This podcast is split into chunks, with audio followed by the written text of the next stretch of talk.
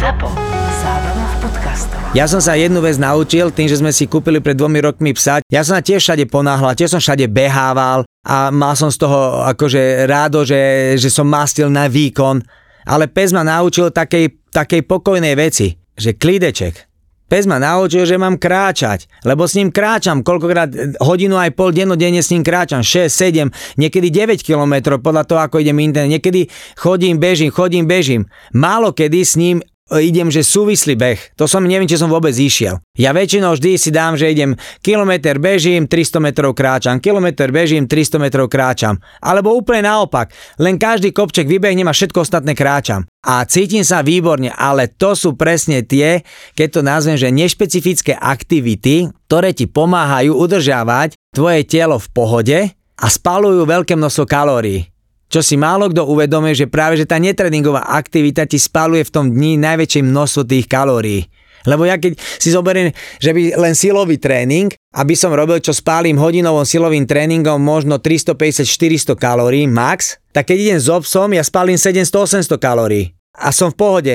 Ale keby som robil len silový tréning, tak musím si neuveriteľne sledovať stravu, aby som nemal vyšší príjem ako výda, lebo by som priberal ale tým, že zadávam denodenne takéto kardio, tak som absolútne v pohode a nemusím tú stravu vôbec sledovať, lebo viem, že mám denne, denný výdaj, mám okolo 2,5-3 tisíc kalórií a tým pádom môžem jesť úplne, že luxusne bez zábran.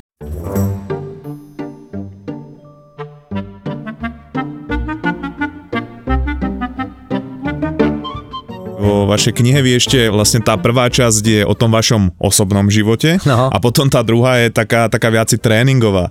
A, tak ja k tomu osobnému životu, že, že čo sú pre vás, alebo čo bola pre vás taká tá formatívna nejaká skúsenosť, alebo taká časť, ktorá vám dala tú lekciu, či to bolo nejaké zlyhanie, napríklad viem, že ste chceli byť profesionálnym atlétom a, a nakoniec sa to nepodarilo, že, že čo sú také tie lekcie pre vás? Ja som každý rok pristupoval ku každému roku, že, že sám seba chcem prekonať a zlepšiť sa, chcem dosiahnuť nejaký ten cieľ že sa to nepodarilo dosiahnuť tam, kde som sa dostal. Aj to bola lekcia, lebo od tých ja neviem, keď to robíte od systematicky od 12 rokov, hej, predtým ste to robili ale viac športov, tak vy, vy, vy zistíte, vy zistíte, že, že to robíte, alebo robíte to celý život a nedosiahnete ten svoj cieľ, ale tie pády a vstávania, pády a vstávania a stále hľadanie chýb a vylepšovanie tú chybu vylepšiť ďalšie sezóny a znovu ísť, ja keby to bola prvá sezóna vaša, vás naučí neuveriteľne morálne vôľovým vlastnostiam a systematickosti a konzistentnosti, že stále budete na niečím pracovať a to vám dalo, podľa mňa to mi dalo do života e, strašne veľa. Ale to ma naučili rodičia, hej? Lebo morálno vôľové vlastnosti sa viete naučiť. To je jedno v akom veku. Ja som nemal život taký, že, že individuálny študijný plán. Ja som ráno vstál, išiel som do školy, zo školy som prišiel domov, prezliekol sa, išiel som na tréning, vrátil som sa z tréningu, učil som sa na druhý deň do školy, alebo som sa musel zastaviť na záhrade, kde som mal úlohy vyplieť, odniesť a tak ďalej a potom sa vrátiť domov, učíš sa. Čiže celý deň, celé tie roky boli nastavené, že som musel niečo urobiť. Nebolo to, že ja nevinie smeti, to je tá úloha, ktorú musíš urobiť. Či to chceš, alebo neviem, keď neurobíš, tak si potrestaný. Hej, nejakým štýlom. A to je to, že ťa naučí, že, že sa musíš byť naučiť byť taký voči sebe zodpovedný, konzistentný, robíš. To je tvoja úloha, to je proste alfa omega, dovidenia, nerozmýšľaš nad tým. Proste to musíš urobiť. To je, a v tom živote je to potom to isté. Nemôžeš rozmýšľať nad tým, že či sa mi to chce alebo to nechce. Je to proste vec, ktorú musíš urobiť. A to ma naučilo vlastne táto systematicko, táto tvrdosť tej výchove ma naučilo, za čo môžem ďakovať, že, že mi nerobí problémy, keď potrebujem e, čítať a študovať knihu po nociach, tak ho budem. Proste to berem, neberem to ako zlo. Berem to ako to, že ma to niekde posunie a každú jednu vec v tom živote človek sa naučí. Ja som nemal vysnívanú cestu, nemal som nalinajkovanú cestu, nemal som e, bohatých rodičov, ktorí by mi dali byt a dali by mi peniaze na fitko. Všetko som si musel vybudovať sám. Ale ja som to nebral, že teraz som za to nevďačný rodičom, hej. Dali mi možnosť študovať na vysokej škole. Dali mi tú možnosť, čo nie každý má. A ja som za to vďačný, hej, a už to je moja vec, ako ja ďalej narobím tým svojim životom. Že sme si urobili so ženou dieťa a mali ho na vysokej škole v piatom ročníku, aj to ma posunulo. Neberem to, že zlyhanie, že Ježiš dieťa, čo teraz ako? No nie, žil som na internáte, cieľ bolo nájsť spôsob, OK, musím ísť na postgradu, alebo máme nie, musíme niekde bývať. Keď budeme bývať, budeme na internátnej izbe, musíme robiť niečo, aby som zarobil peniaze a presunul sa z internátnej izbe do bytu a z bytu do svojho bytu. A to má nejakú genézu a neviete to urobiť zo dňa na deň, pokiaľ nekradnete. Ale za tie roky trénovania sa niekde dostanete a až každé zlyhanie, každá zlá vec alebo neúspech, keď sa viete poučiť, vás posúva dopredu. A tým, že ja som mal niekedy, aj mám stále, kredo, že byť najlepší znamená odlišovať sa, vždy som chcel urobiť niečo, čím som sa odlišil od všetkých ostatných. Keď sa ti niekto smeje, že na čo cvičíš na feedlopte, čo si cirkusant, ale ty vieš v srdci, že je to správne rozhodnutie, že ne, ne, možno o pár rokov budú všetci cvičiť na feedloptách, alebo na ďalší rok, alebo o dva mesiace, to je jedno, ale v danom momente som vedel, že to je najlepšie riešenie pre toho môjho klienta a toho posunie dopredu, tak som bol pyšný, keď o na ďalší rok všetci cvičili na feedloptách, hej? A nemusím sa s tým chváliť nikde na svete, alebo vypisovať, vieš, knihy, alebo ja neviem, do kníh to dávať, že, že teraz toto, v tom čase to ani nebola možnosť dávať na sociálne siete, hej? Ale e, teraz to nie, že sa chválim, ale nemyslel som to tak, len to hovorím obrazne, že toto ťa ženie dopredu, úspech, ale nie úspech za, e, za, za každej okolnosti, ale nemal by som možno ten úspech, keby moja žena mi nevytvorila podmienky, aby ja som mohol pracovať a rozvíjať sa a ona bola doma s dieťaťom a vychovávala dieťa, dávala ona tú druhú polovicu života, tú druhú polovicu tej úspešnosti robila ona to zázemie. Lebo bez zázemia nie, mi, nie si tak ako tučný bez super záznemia a supportu nedokáže schudnúť, lebo to není on sám, je v tom celé to prostredie, v ktorom žije. Takisto ani ja by som nedosiahoval možno také výsledky, keby moja rodina, moja manželka ma nepodporovala a nevytvárala mi zázemie a nechodila e, s Jakubom za mňou na, na atletický štadión, keď som tam trénoval 10 hodín a ona prišla s kočikom a tak ďalej, či bola zima, či bol leto, v sneh, z mínusy, stále išla, aby som aspoň trochu trávil ten čas tým dieťaťom. A, a keď som domov prišiel a študoval, tak mi nepovedal, že vieš čo, už by sa mohol fakt že venovať aj ty niečomu. Vždy mi povedal, že jasné, vytvárala to. A to je to, že ty získaš potom takú zodpovednosť a zistíš, že vlastne presne to, čo som dosiahol do dnešného dňa, není len o mne, je to o rodine. A tá rodina ti dáva tú silu, že stále niečo robiť a odozdávať tej rodine nejaké, možno nejaké ponaučenie deťom do života, že, že výsledky neprídu len tak, tie výsledky, na za tými výsledkami musíš tvrdo pracovať a nevieš zarábať e, peniaze bez toho, aby si patril k najlepším ale najlepší zarábajú dobre, tí všetci ostatní zarábajú menej. Ja nehovorím, že je to dobré, alebo za nemôžu byť všetci najlepší. Ja chcem byť najlepší a preto robím všetko tak, aby som bol najlepší a vedel sa každému pozrieť do očí. A keď mám tendenciu a som sa rozhodol, že, že chcem to, čo robím, odozdávať ľuďom, aby si z toho niečo zobrali, aby videli, že e, všetko dosiahneš len tak, že budeš poctivo a tvrdo pracovať, neexistuje vec, ktorú dosiahneš jednoducho. Vždy za tým je tvrdá, tvrdá tvrdrina. Či to bol, ja neviem, Federer, či to bol Carlos, či to bol uh, Valery Borzo, či to bol Jordan a tak ďalej. Každý ti povie, alebo Mozart, každý povie, že to sú tisícky hodín, ktoré ich viedli k tej dokonalosti. A to je, či si ekonóm, či si podnikateľ, či si tréner, je to presne to isté. Tisícky hodín sa pretavia niekedy do toho úspechu, ktorý nikdy nemusí prísť ale keď si pripravený na ten úspech, tak ten úspech ti možno zaklope na dver len raz. A ty musíš byť pripravený a tedy ho môžeš chytiť poriadne za vlasy a povedať si, že super, mám ho. Ale nie každý to môže povedať. Milé som sa rozprával moje, v sávne s mojim takým dobrým kamarátom a ten mi hovorí, že ba, milé som prišiel domov, lahodol som sa takto sám, som bol doma, lahol som si do kresla a pozeral som sa do na oblov a si hovorím, piči, že mám všetko, ale koľko ľudí si môže povedať, že mám všetko, mám dom, mám rodinu, mám peniaze, mám sa dobre? A koľko ľudí má presne to isté, ale nemá dom, má len byt, nemá ani dobre fungujúcu rodinu. Že, že aké to je šťastie. A ľudia koľkokrát zabudnú, aké to, keď sa dostanú niekde, zabudnú, aké je to byť šťastie, vymýšľajú, hľadajú všelijaké riešenia, že ja neviem, že kríza stredného veku, vyhoretie a všelijaké takéto sračky, veď super, veď to bolo celý život tu. Celý život ľudia makali, celý život museli robiť koľkokrát nadmieru, ja neviem, baníci, alebo e, hlinikárniach robotníci, alebo ty čo kopu a aj ty môžeš byť vyhorený, hej? Ale je to tu, je to tu o nastavení, či si to pripustíš alebo nepripustíš. Je to o tom športe, že ten šport ti užuje, udržuje sviežu mysel, že ten šport ti dáva tu ten zmysel žiť ďalej, ten ťa udržuje racionálne uvažujúceho. A keď cítiš vyhoreť, čo je vyhorete? Kurva, to vyhorete nejaké scipnutie, alebo ja, ne, ja som stále neprišiel na to. Ale keď sa cítim zle a cítim, že by som mal byť teda vyhoretý, je tu tá rodina, ktorá ti povie, ja neviem, uh, moja žena mi povie, keď ja hovorím, bá, robím to dobre, ja si myslím, že možno to je to výhore, že som začal uvažovať o svojej robote, či to viem robiť vôbec.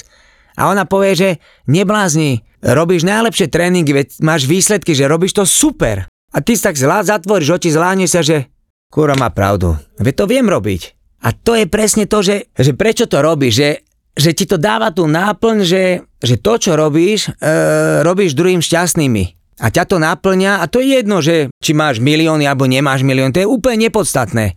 Ja napríklad, ako veľa ľudí si myslí, že robíš telke, robíš to, že máš domy, máš neviem čo. To sú veci, ktoré sú, ľudia sú zaťažení na materiálne veci a to je úplná kokotina, lebo oni sa pozerajú zlým smerom.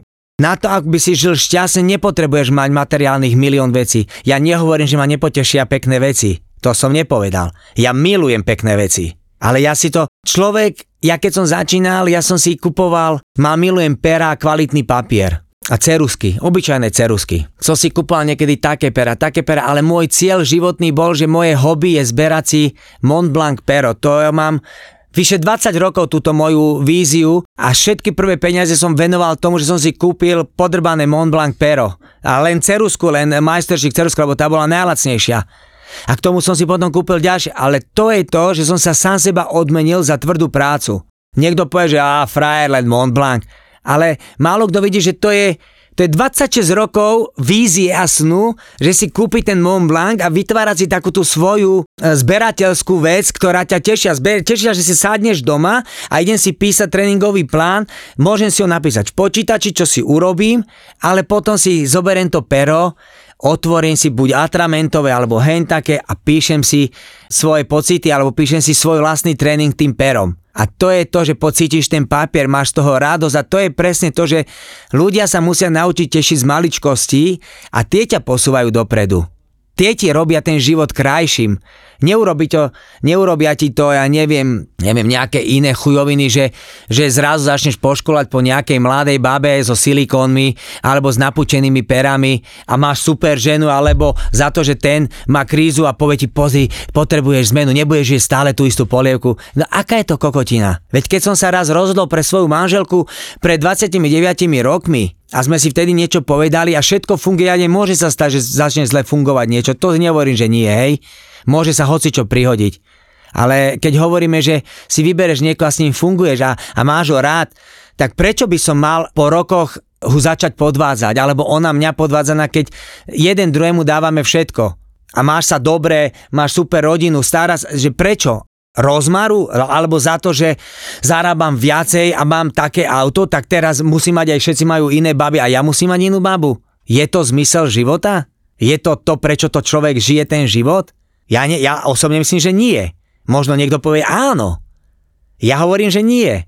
A ja som chuj. A moja žena to má ťažké so mňou. Nie je to jednoduché. Lebo tiež som egoista, len robím, robím, robím a zabudám na niektoré veci. Ale ona je ten človek, čo mi jebne po krížoch a povie, že hej, vráca na zem a začne si uvedomiť, že máš aj rodinu, nie len robotu. Ale presne len vyrovnaný partnerský vzťah môže niekde pokračovať. Ani u nás to není vždy vyrovnané, vždy mi povie, jasne, ty môžeš o všetkom rozhodovať. A tedy si to človek uvedomí, že do pindy má pravdu. To je podľa mňa zmysel, aspoň môj zmysel života.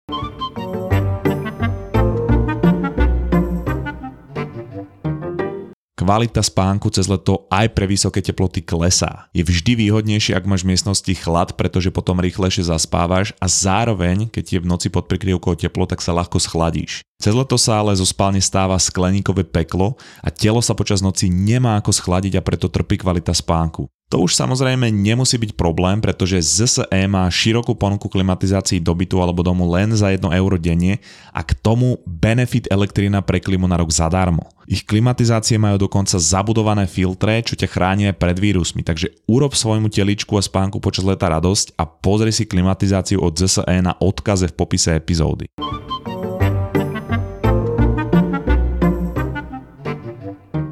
Ja som celý život, aj keď som začal trénovať, nikdy v živote som neriešil trénera, ktorý je vedľa mňa. Keď som si ho pozrel, som si povedal, OK, to by som takto nerobil. Ale neriešim ho, vieš. E, vieš, nikdy som neriešil druhých ľudí okolo seba, lebo som prišiel na to, že porovnávanie sa s cudzími ti bere radosť zo života. Radosť zo svojej vlastnej roboty. Lebo veľa mladých ľudí má tendenciu sa porovnávať a kopírovať druhú prácu, niekoho prácu. Niekto vytvorí niečo a, ty, a veľa mladých e, t- trénerov absolvuje nejaké semináre, e, získajú certifikáty a teraz začnú trénovať presne podľa toho, čo sa tam naučili. Lebo oni povedia, že rozcvičuje sa, začína rozcvička takto, potom ideš toto, toto je toľko a toľko opakovaní, jedno, dve cvičenia. A ide ďalej, hej. A potom ideš na nejaký turnaj alebo niekde a pozeráš tých trénerov a, ty, a to jak, jak cez kopírku. Ale potom, čo sa vytvára? Vlastne ten tréner, ja to hovorím z trénerského hľadiska, musí mať nejaké vedomosti, skúsenosti a kreativitu meniť systém svoj tréningový, ktorý si vytvoríš za roky, meniť ho v danom momente, v daných podmienkach pre daného človeka. To znamená, že mne, keď niekto tam povie, že ty by si mal začať, dajme to myofasciálny stretching, e, stretching, mobilita, potom ideš takéto cvičenia v rozcvičke a končíš aktivačnými cvičeniami. Ale mne, keď to pre tohto človeka nefunguje, tak prečo mám končiť takto? A keď ja viem, že potrebujem s ním urobiť nie jedno, ale štyri cvičenia, tak nemôžem urobiť dve cvičenia, keď viem, že nie som o tom presvedčený. Tým pádom sa bere to tvoje presvedčenie alebo tá tvoja kreativita dotvárať si niečo. Ja nehovorím, že sú, sú špičkoví odborníci na svete, ktorí sa venujú tomu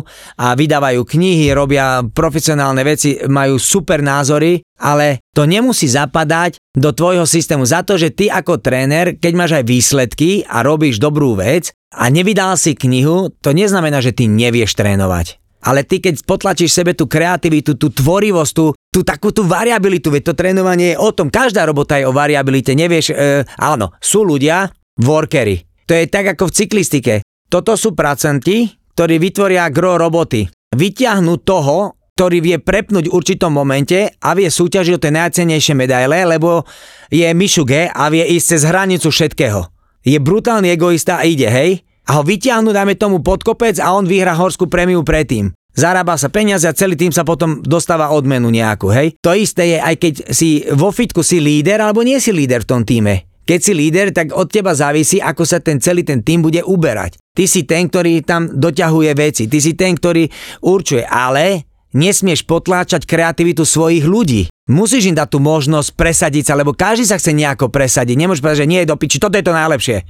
No nie, ja hovorím, ja mám rokmi vyskúšaný systém, ktorý funguje. Toto chcem, aby ste dodržiavali na 70, 80, 60%. Zvyšok je na vás, lebo ten zvyšok sa kreuje podľa toho klienta, športovca, ktorého máš. A to je na tebe, aby si vycítil, že či urobíš o jedno, o dve opakovania viacej, alebo cvičenia jedno, dve viacej. Čiže za vás je na tej kompetencii toho trenéra ukázať aj tú svoju osobnosť do toho, ako nastavuje tie tréningy, že keď ste rozprávali o tom, že on sa naučí nejaké e, štruktúry cvičenia na tých výcvikoch a, a podobne, ale že vždy to je na ňom, čo dokáže vymyslieť na základe toho ako keby svojho zákazníka, ale na druhej strane ja viem, že existujú tréneri, ktorí majú proste tabulku, že toto funguje a takto by sa mal stravovať a normálne to je, že skopírujú to a dávajú to na každého. Presne tak. A že, že tam sa absolútne vytráca tá kreativita potom. Je, Ja si to myslím, to je môj názor. tak lebo my vždy rozprávame, akože z podcasterského hľadiska, že podcast tiež nie je o téme,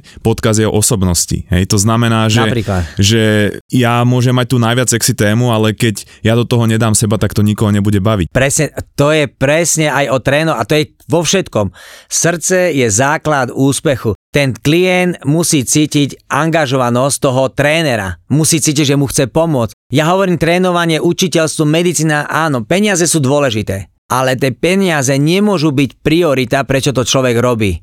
Priorita je pomôcť vyriešiť príčinu problému, keď príde človek s nejakým problémom. Nie, že, že ja mu pomôžem, áno, on e, dosiahne niečo, alebo áno, prišiel zo, z, ja po operácii kolena, áno, už chodí a tak ďalej, a tak ďalej. Ale super, teraz treba analýzovať, prečo sa ti stal, stal vôbec, mladému človeku sa stane úraz, že si potral krížne väzy. Bola to náhoda? Bol to blbý pohyb? Alebo ti niekto na lyžiach preletel cez kolena a vlastne sa to udialo? A potom ty povieš, áno, ja som sa len takto otočil, ale prečo ti to stalo? A teraz musíš nájsť príčinu, prečo vzniklo to, že mu praskla, ja neviem, e, nejaký ten väz v tom kolene pri obyčajnej rotácii, čo robíš milión denne. Že prečo?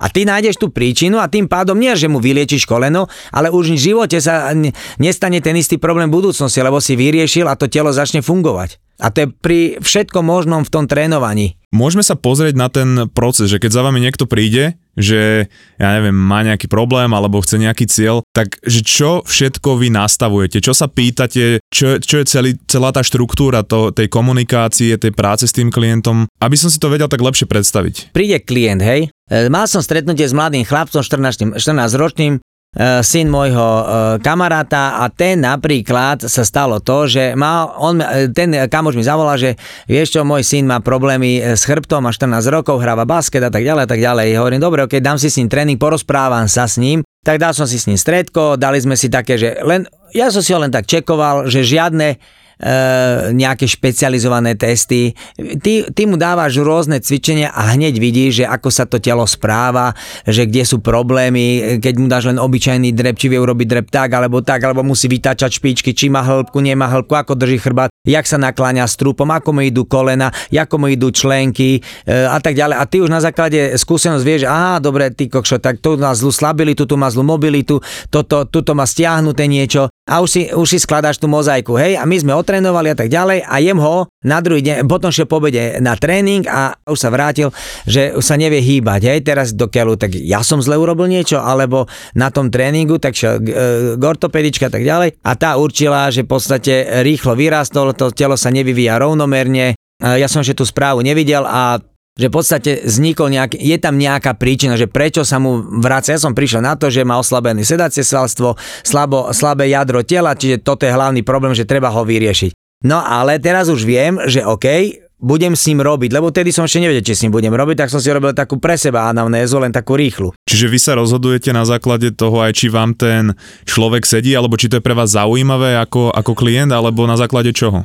Ako ja mám plno, hej, neberem veľa nových ľudí, ale tento syn môjho kamaráta, ale ja som, ne, on ma neoslovil kvôli tomu, že ideme spolupracovať, len aby som mu vysvetlil, že čo je dôležité, aj ako strečovať, čo strečovať, prečo je to dôležité, predsa rodiča počúva človek menej ako, ako toho trénera, hej.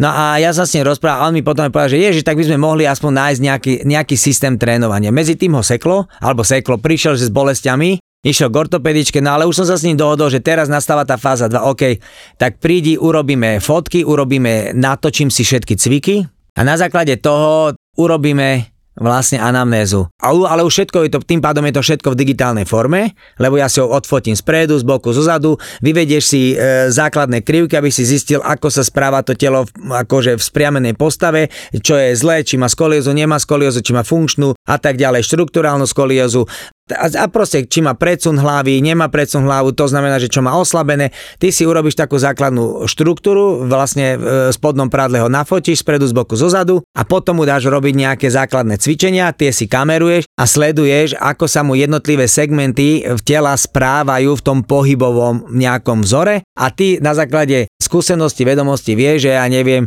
Cieľ je získať, aby kolena, ramena, členky boli v jednej línii. Teraz, keď to musí viac on vytočiť, aby dosiahol to hĺbku, to znamená, nejaké problémy sú s nejakými svalmi, e, či lítko, či chrbát a tak ďalej, e, či be, o, malá mobilita bedra. Proste rozmeni si celý ten pohyb na drobné a určíš si, že teda takto ideme riešiť problém pretože on má nejaký problém ja ho len rozmoním ešte na drobnejšie, aby som si vedel urobiť nejaký postup, ako ideme postupovať, aby som problém vyriešil. Nejdem zvyšovať jeho výkonnosť, idem vyriešiť problém, tak aby ho pri, dajme tomu, pri tom bránení, pri tom skákaní a tak ďalej v budúcnosti nemal tieto problémy a zároveň viem, že musím vybudovať nové pohybové stereotypy u neho alebo opraviť tie zlé, aby boli dobré, aby vedel urobiť pekný klik, pekný drep, aby vedel zapojiť jadro tela do pohybu, aby ten prepojenie medzi spodkom a horkom bolo funkčné a tým pádom viem, že keď budem toto s ním robiť a naučím ho veci, jeho vývin bude po zdravotného, zdravotného hľadiska bude harmonický a dobrý. A potom môžem nastúpiť na fázu číslo 2, začať e, u ňoho budovať nejakú výkonnosť, lebo teraz očividne pri každom pohybe ten chrbát e, trpí, lebo ho nevie stabilizovať. To nehovorím, že nebudeme aj trénovať. Budeme, ale všetko v normy tak, aby som sa vyhol všelijakým bočným pohybom, kde nevie veľmi dobre v tom pohybe stabilizovať e, to svoj, ten svoj trub voči pohybujúcim sa končatinám.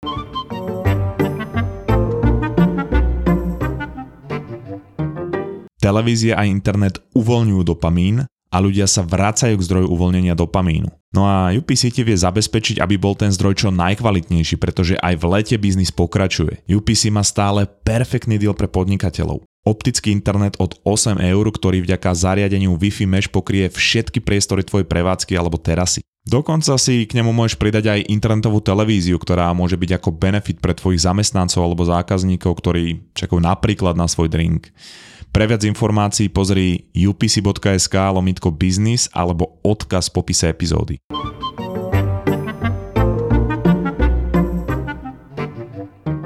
Mňa by zaujímalo, že ako je ťažké zmeniť ten zlý pohybový vzorec, lebo ja viem, že my ako ľudia sa plus mínus do dvoch rokov pohybujeme veľmi akože správne, prirodzene, to vie každý povedať a potom sa začínajú tie vzorce kaziť, či už tým, že my vlastne kopírujeme buď rodiča, alebo sami si vytvárame nejaké zlé vzorce a to potom môže spôsobovať aj to, že aj pri cvičení robíme síce ten cvik, ale robíme ho zle. Hej, ja poviem príklad, že som na hrazde a ja sa nevyťahujem primárne vlastne Chrbtom? svalmi chrbtovými, ale preťažujem svaly predlaktia, hej? Pri dlhodobej takejto záťaži mi to môže spôsobovať pichlavú bolesť e, tuto v, v lakti a to potom môže ísť napríklad do ramena, hej? To, teraz si vymýšľam potom ten človek príde a povie, že no, tak ja, ja sa nemôžem dvíhať na hrazde, hej, Ale, lebo má možno nejaký zlý vzorec. Keď zoberme teda tú hrázdu, hej, tak keď zoberieš tú hrázdu, ty sa zavesíš na ňu. V princípe je tam dve možnosti. Buď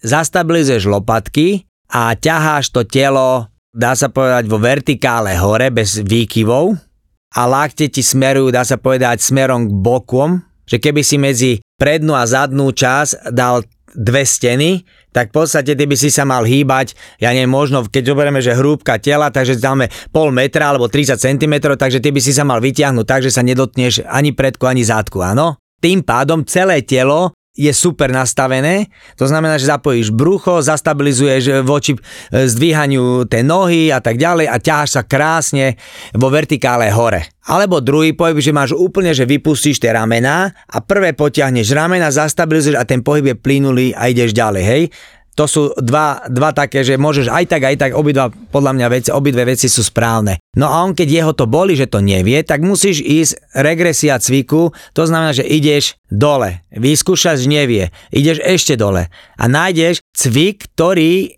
on dokáže si uvedomiť ten svoj pohyb a napraviť ten, ten pohyb, ten zlý, že skôr ako začne, zafixuje, vyťahne ramena a potom to ťaha cez tie bicepsy hore a ten chrbát vlastne minimálne zaťaží. To znamená, že ty ho potrebuješ naučiť zastabilizovať tie lopatky a pekne, že vodivý je lakeť, že ten lakeť cez tie ruky ťaháš ťaháš e, smerom tej lakte, smerom k tej pánvi, hej? A ty nájdeš ten cik najjednoduchší, pri ktorom to dokáže robiť správne. A keď on povie, že ja neviem, ale mňa tu obmedzuje, ja neviem, stále tie ramena mu ťahajú, ťahá dopredu, hej, keď ide stále dopredu, tak potom si skontroluješ, dáme tomu, že v akej je mobilite to rameno, v následnosti skontroluješ, v akom stave sú prsné svaly a keď vidíš, že dáme tomu ten prsný sval je výrazne skrátený a preto ho je silnejší a pretláča ho dopredu do tej protrakcie, tie ramena, že do gombikových ramien, no tak vieš, že najprv musíš vyriešiť túto záležitosť v oblasti prsného svalstva, potom sa pozrieš, ako pracuje lopatka, či mu pracuje lopatka pekne popri tele, tak ako má popri e, chrbtici.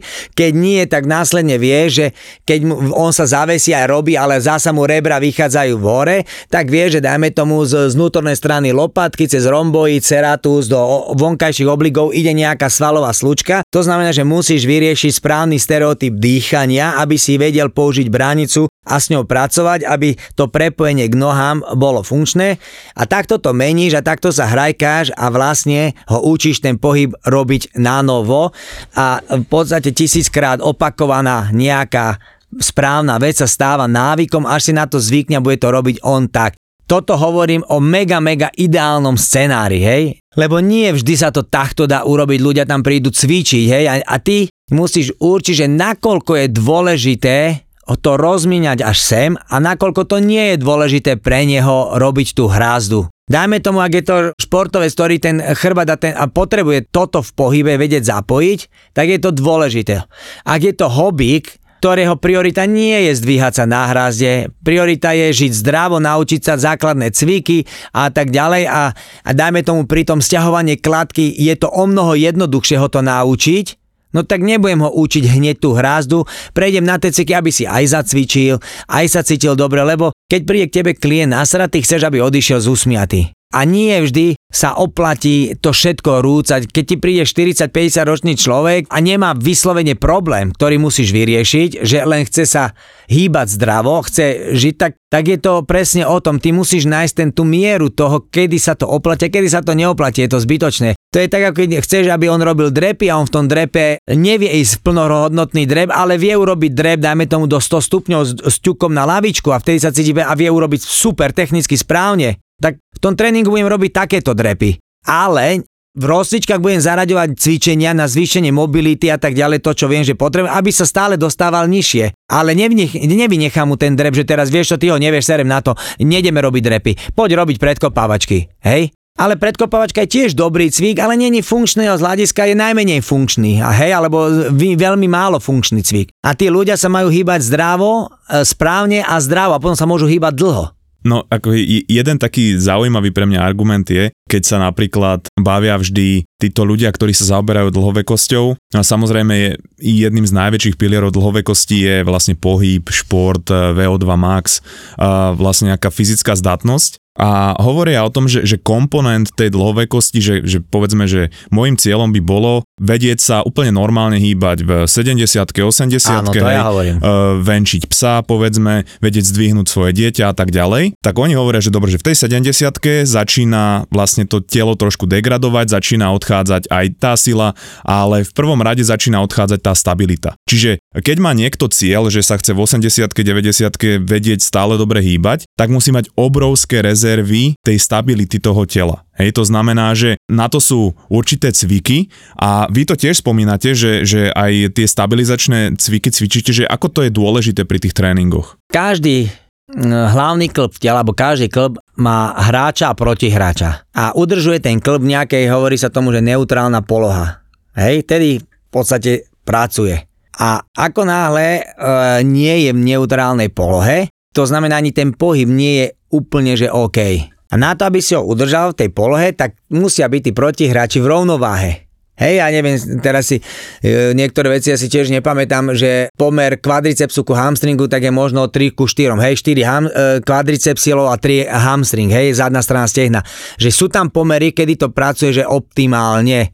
A ty sa vlastne k tomu snažíš približiť, keď je to pre teba akože nutné ale snažíš sa udržať tie klby v takých postaveniach, ktoré sú pre tvoje telo a pre tvoj pohyb najefektívnejšie. Myslím, aby ten tvoj pohyb bol efektívny a to znamená účinnosť tvojho pohybu bola čo najvyššia. Lebo ty, keď sa narodíš, sa narodíš dokonalý. Pokiaľ sa vyvíja, pokiaľ sa keď sa narodíš a sa vyvíjaš po narodení správne, čiže tie všetky tá vývinové e, tie fázy toho Ten- ten dieťaťa, pohybový aparát. ten pohybový, hej, že, že sedí sám, pretáča sa, lezie po štyroch určité obdobie, načahuje sa tak ďalej. To znamená tým pádom, že lebo ty keď sa narodíš, tak sa narodíš, narodíš vlastne v flexnom postavení, v takom, e, ako vo flexii, hej.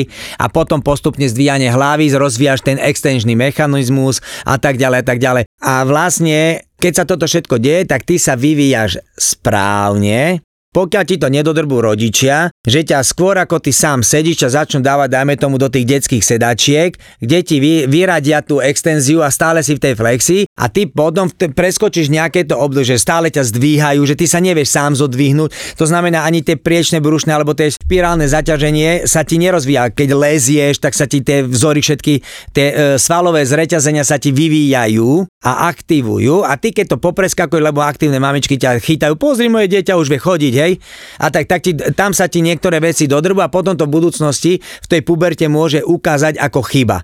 A ty ju potom musíš napraviť, ak sa chceš vyvíjať ďalej správne.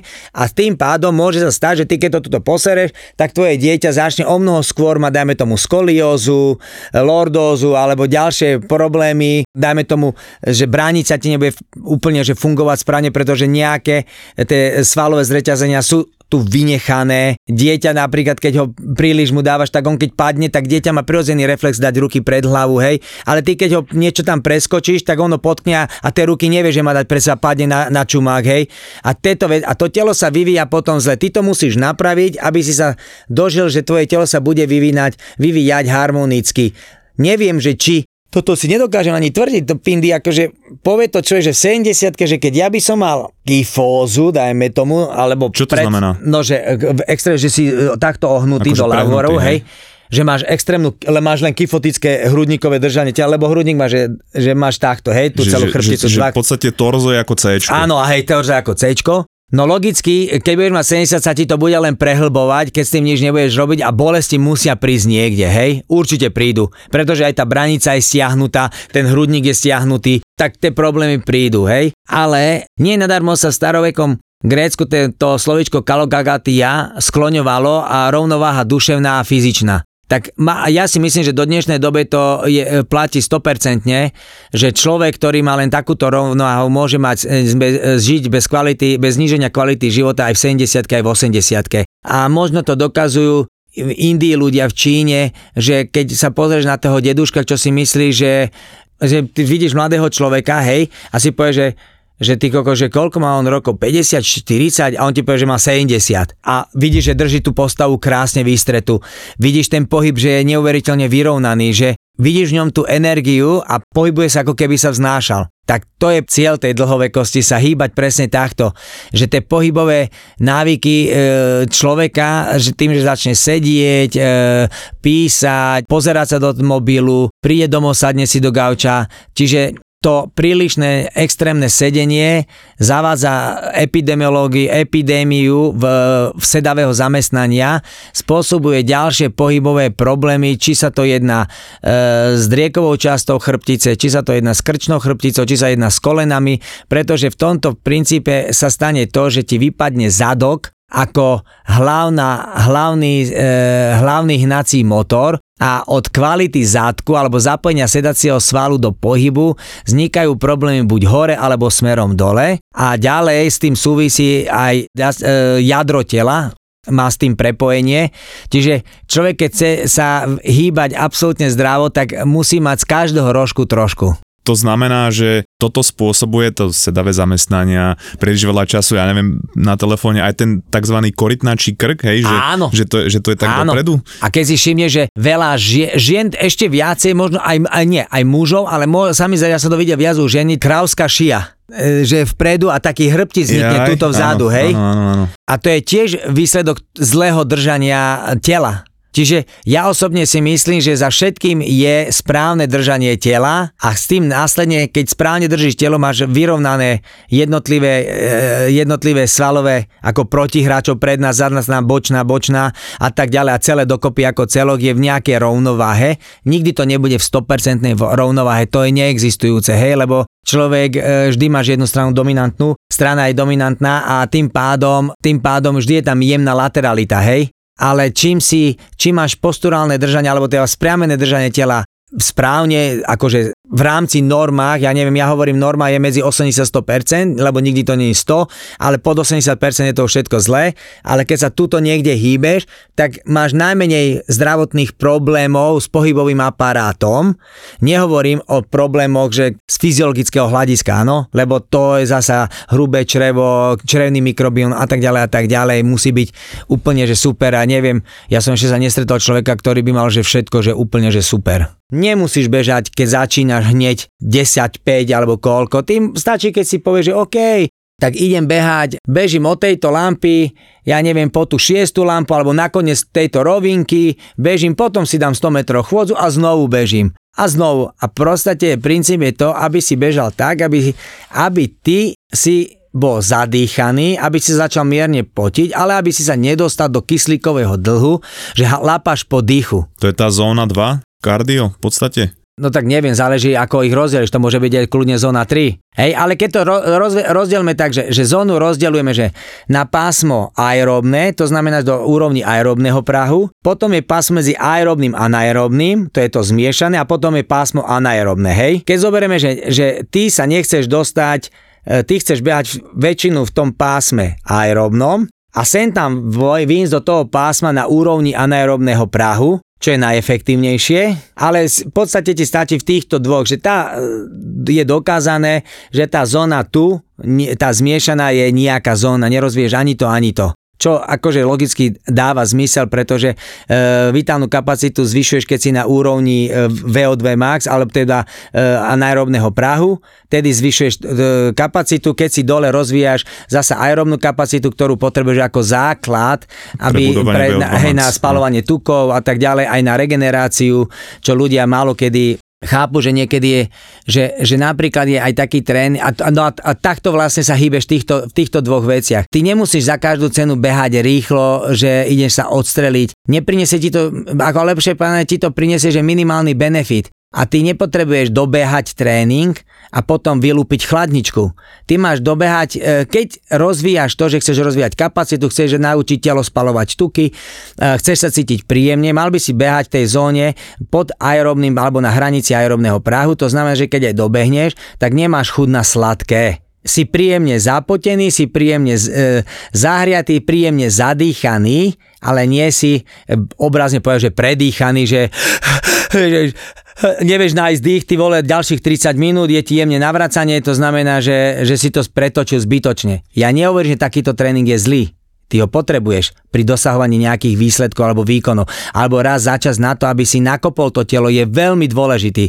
Aj takýto vysoko intenzívny tréning ale zasa pre obyčajného človeka nemá zmysel ho robiť denodenne, nemá zmysel ho robiť 4 krát do týždňa, hej? Ja som počul také dobré prirovnanie na to udržanie sa v tej zóne 2 plus mínus, hej, že nemusí si to človek merať, lebo ono sa to dá merať aj podľa tepu a, a zase je výhodnejšie už keď tak e, idem si zabehať, pozerať sa na to, aký mám teba, nie na to, aké mám tempo, pretože ten tep sa môže meniť, ale, ale že udržovať sa pri tom pohybe tak, že vedel by som udržať konverzáciu. Áno, to je to aerobné. Ale, ale nie že keby mi niekto zavolal, tak by vedel, že, že jednoducho cvičím, hej? Tak to je jasné, veď ty si vždy jemne zadýchaný, keď ako náhle musíš, ale keď chceš udržať tú, tú zónu najnižšiu, tak ty vlastne by si mal komunikovať bez zníženia kvality rozprávania po celú dobu. Ja tomu hovorím, že sociálny beh. A potom v tej hornej hranici, keď hovoríme o tom anaerobnej, tak tam podstate nie si schopný plynule rozprávať, si schopný prehodiť sem tam dve, tri slova, sem tam nejakú vetu, ale nie dlhodobo sa rozprávať, hej.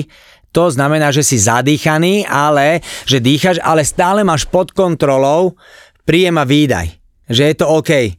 Tá, akože tá zóna 2, ono, to je asi to kardio, ktoré je naj, pre bež, bežného človeka najviac, e, najväčší benefit a ten najčastejší problém, e, čo ja sa tiež stretávam, je ten, že niekto chce začať behať alebo niekto sa chce začať viacej hýbať a hneď prvý tréning absolútne prestrelí. Hej? To znamená, že, že, že hneď si dá, proste hneď si to znechutí a hneď tá prvá skúsenosť je tak zlá, že už keď to bude chcieť ísť robiť druhýkrát, tak si povie, že ja do toho proste nejdem. Že tá laťka je tak vysoko, že už sa nedá preskočiť a preto to, toho človeka radšej odradí.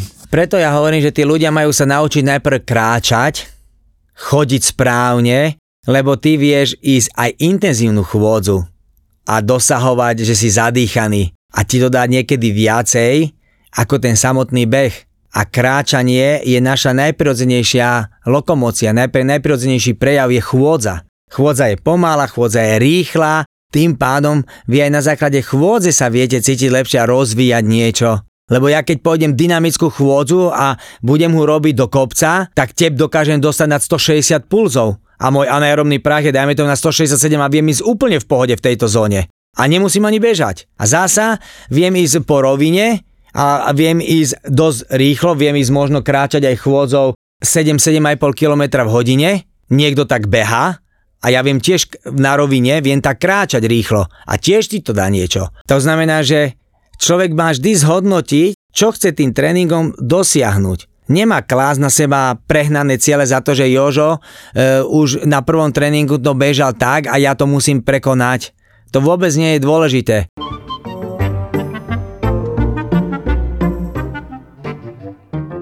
Môj brat je vo štvrtom ročníku na Univerzite Tomáša Bati v Zlíne, kde študuje IT, čo povedzme si nie je úplne ľahké.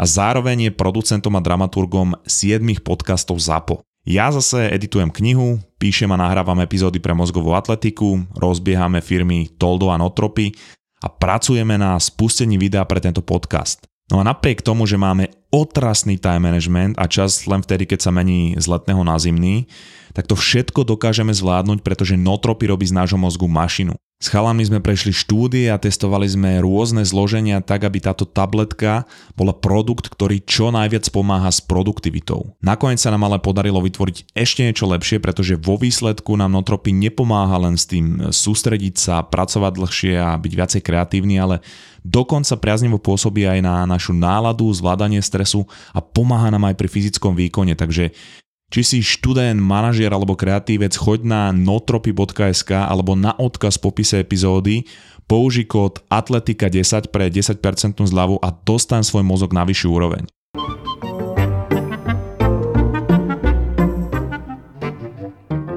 A čo, čo je vaša rutina športová, alebo teda ži, rutina životosprávy? No rutina životosprávy je to, že dennodenne som sa naučil chodiť s obsom a tam buď idem bike, buď idem bicykel, bicykel alebo beh, alebo chôdza. To je dennodenná a našiel som si v tom... e, Čiže každý deň, hej? Každý deň našiel som si v tom psychohygienu, lebo idem do lesa vždy a myslel som si, že sa to v tej vyťaženosti, že nedá, že to je úplne chujovina, to není možné. A bohavé dá, nič sa mi neznížilo, nič som o nič som neprišiel a ešte dokážem dve hodiny denne byť v lese s obsom a mať psychohygienu. To, je, to sa stala moja, moja rutina a a ďalšia rutina je, že každý deň si niečo zacvičiť, no nie úplne každý, ale 5 dní v týždni na milión percent si niečo zacvičím. Buď mám normálne s takým jedným mojim klientom tréning, že s ním aj trénujem, alebo si keď som na cestách, že natáčam, tak si na hotelovej izbe zacvičím so svojou vlastnou váhou tela, nosím, také, nosím si gumu a nosím si také lána s rúčkami, aby som si to vedel pripevniť hoci kde a zacvičiť si. To je pre mňa, že alfa omega, tam si vždy dávam 10-15 minútové, ráno stanem, urobím takýto tréning, dám ľadovú sprchu, dám raňajky a idem pracovať. To je rutina, ale to není, že povinnosť. Ja to robím s radosťou, ja to robím preto, aby som sa ja cítil dobre. Ja keď to neurobím, ja sa celý deň cítim, že mi niečo chýba.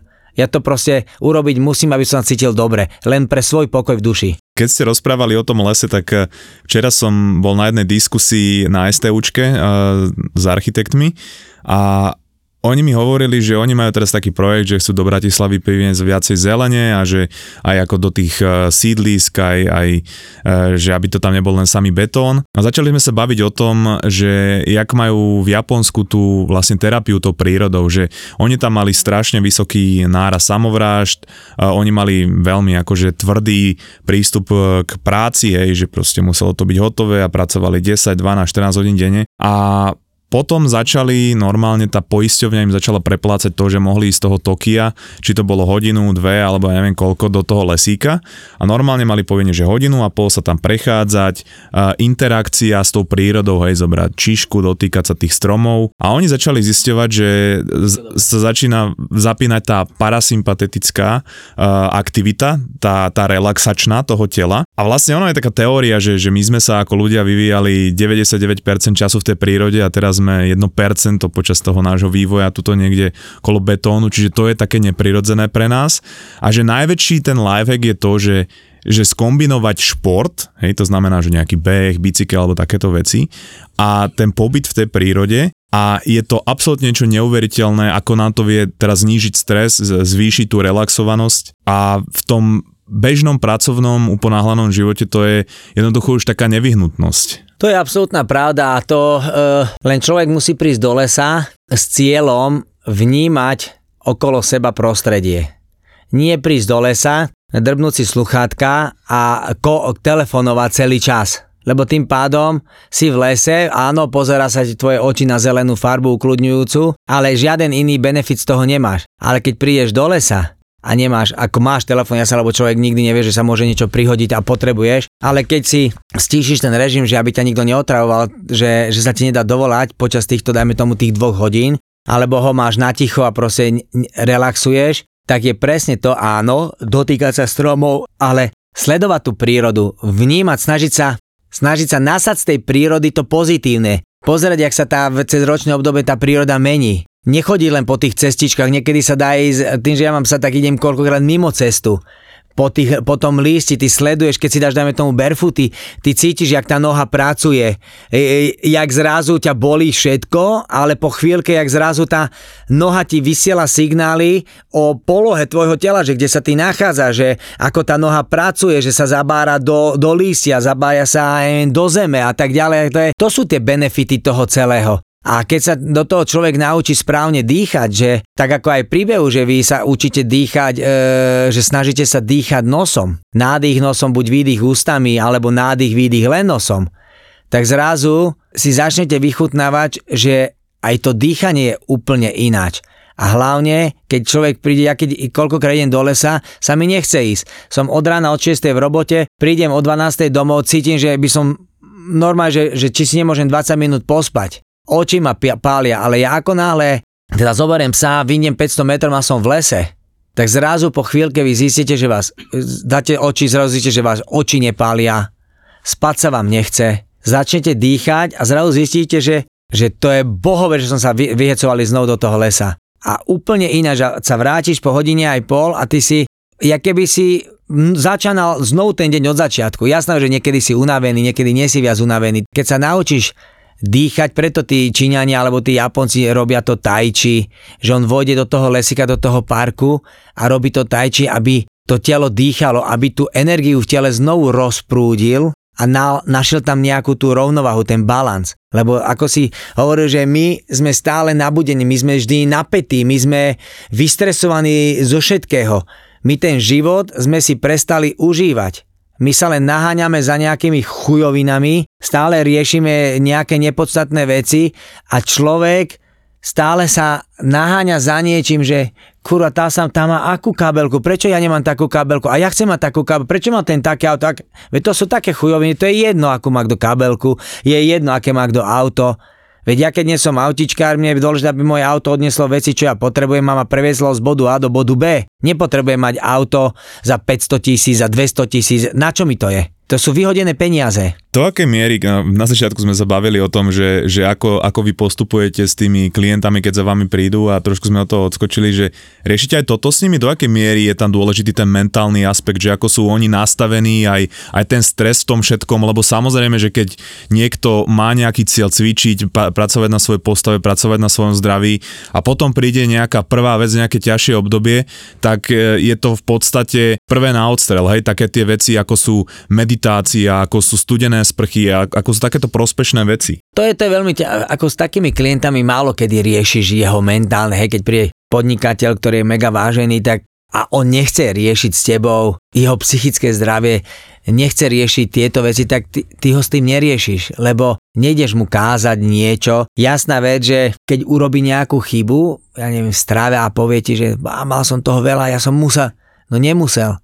A tedy sa snažíš vysvetliť, že napríklad keby si miesto tohto si sadol na bicykel, veď ho máš doma a máš stres, že pre, lebo neviem, čo ti nejde karta, tak si sadni na ten bicykel, keby si 5 minút šlápal do takého príjemného spotenia, dáš si sprchu, vrátiš sa, tak zistíš, že zrazu sa ti tie myšlienky ukludnia a ty zrazu nachádzaš riešenia, ktoré si predtým nevidel. A toto za všetko toto môže jedine pohyb. A tedy mu vieš poradiť, hej? Tedy vieš poradiť aj iným ľuďom, aj obézným, že, že prečo ten pohyb je tak dôležitý. Ale keď niekto za tebou nepríde, tak ty môžeš radiť dieťaťu, ty môžeš radiť mladému športovcovi, ty môžeš radiť ešte keď máš dobrý vzťah vrcholému športovcovi, že ako by si ty riešil takú situáciu, hej?